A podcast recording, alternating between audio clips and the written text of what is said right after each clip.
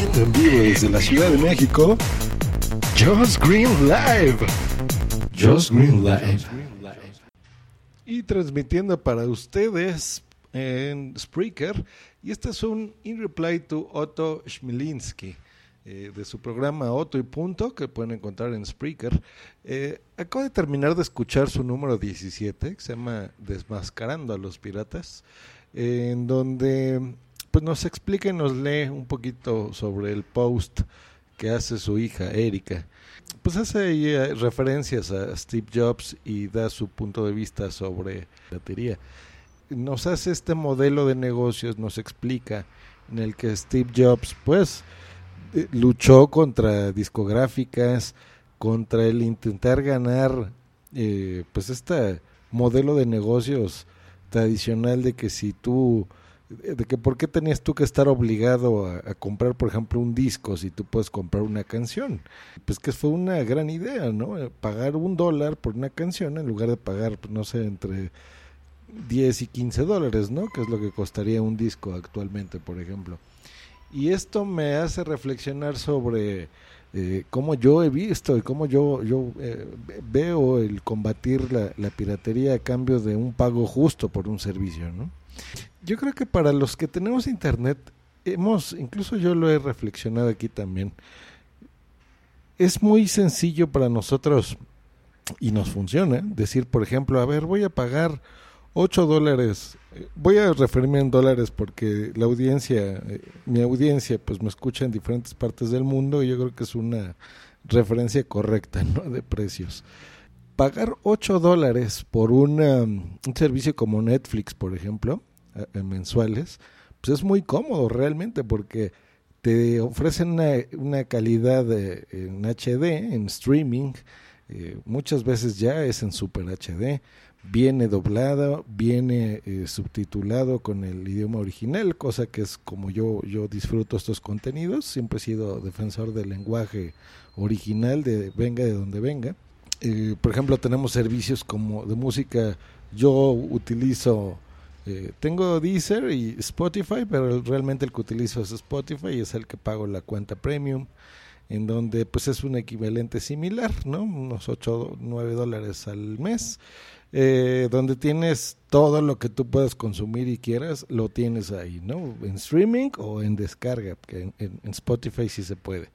En descarga en tus dispositivos móviles, ¿no? Sí, en lo que tengas, en tu iPad, iPhone, tablet, iPod Touch, puedes bajar las canciones, por ejemplo, y escucharlas fuera de línea.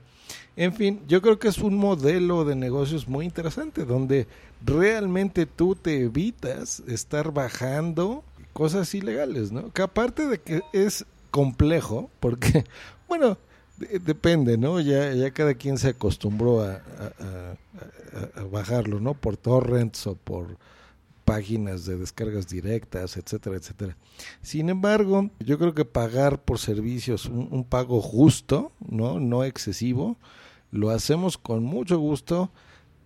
No saben qué placer es llegar, prender en tu televisión, simplemente con un aparatito. En mi caso uso Netflix lo tengo en todos lados, lo tengo en el Smart TV, lo tengo en un Blu-ray que tiene conexión a Smart TV en otra televisión, lo uso en mi Apple TV, lo tengo en el iPad, o sea, en todos lados tienes el servicio en tu computadora. Si de repente estás en la oficina y quiero desestresarme un ratito, pues ahí lo abro. Igual, ¿no? La facilidad de tener Spotify en diferentes partes. Ayer estaba leyendo una noticia de que Deezer ya tiene estos servicios también para una app, ¿no? Para tu Smart TV, por ejemplo. En fin, cada vez más tenemos estos servicios en diferentes partes, ¿no? Yo en mi casa, por ejemplo, pues tengo también unas bocinas Bluetooth, entonces si quiero oír música, pues simplemente haces un stream de cualquier aparato y te lo llevas, ¿no?, inalámbricamente a cualquier parte de tu casa. Pero también reflexiono sobre que eso es lo que nosotros, gente informática, gente geek, pues tenemos, porque tenemos el internet y tenemos los aparatos y simplemente se nos hace más sencillo pues pagar por estos servicios, y yo creo que ese es un buen modelo. Pero también me pongo a pensar en toda la gente que no tiene acceso a internet. ¿Recuerdan el caso de mi familiar que les estuve platicando de que no, apenas lo tiene, ¿no? Recién lo tiene. Y en mi país, aquí en México, no todo mundo tiene internet. Ese es un hecho. Hay servicios de excelente nivel, de primer nivel. Aquí, por ejemplo, la compañía que yo tengo te puede ofrecer hasta 200 megabytes de bajada y de subida. ¿Escucharon bien? 200 megabytes. Con un servicio muy bueno. La fibra óptica ya se está poniendo en todos lados. Pero yo vivo en la capital del país. No todo mundo vive aquí. Y la situación económica para la mayoría de la gente pues no es tan buena. Tal vez en el círculo social que yo vivo y mi forma de vida sea muy distinta a pues una gran mayoría de gente, ¿no? Entonces, ¿qué hacer, por ejemplo, contra personas que no tengan internet? Eso es lo difícil, ¿no? Porque ellos pues tienen, por ejemplo, pues tal vez tengan su televisión tradicional y tengan un reproductor de DVD, a lo mejor no de Blu-ray, o sí de Blu-ray, y se les hace más sencillo ir y comprar en locales piratas pues estas películas, ¿no? En un equivalente de $1. Más o menos eso es lo que cuestan aquí discos. Yo les platico que, por ejemplo, en el metro pues venden discos, sobre todo, ¿no? Aquí les dicen en formato MP3, ¿no? Que les caben 100 o 200 MP3 en un CD normal y los venden en $10 tranquilamente. O las películas, ¿no? Saliendo también en todos lados. Hay estos puestecitos ambulantes en ciertas partes donde la gente pues va y compra también una película, ya sea en DVD o Blu-ray, en el equivalente de entre $1 a $1.50, digamos, ¿no? Más o menos ese es el equivalente. A pesar de que la gente, si nosotros hacemos cuentas, puede gastar más que nosotros que pagamos legalmente, pues bueno, esa es la forma que ellos tienen, ¿no? De gastar su dinero. Entonces me hace pensar en esa parte de la población, qué hacer, ¿no?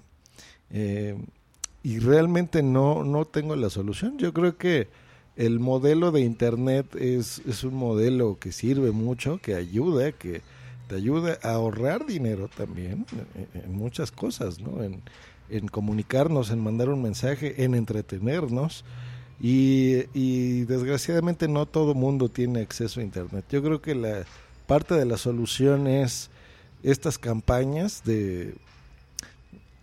Pues tal vez, yo creo que aquí es donde entraría el gobierno, ¿no? De que diese acceso a internet gratuito a toda la población. Yo creo que esa es una buena opción. Y el lado de la tecnología, pues ya cada vez más, ¿no? Los precios también son más baratos para tener aparatos que se puedan conectar a internet, ¿no? Y te pueden ayudar. Yo creo que esa sería una buena solución.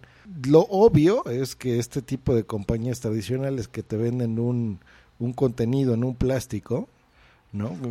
Puede ser una película, un disco, por ejemplo, pues se dieran cuenta, ¿no? Y bajasen sus precios, seguramente venderían muchísimo más.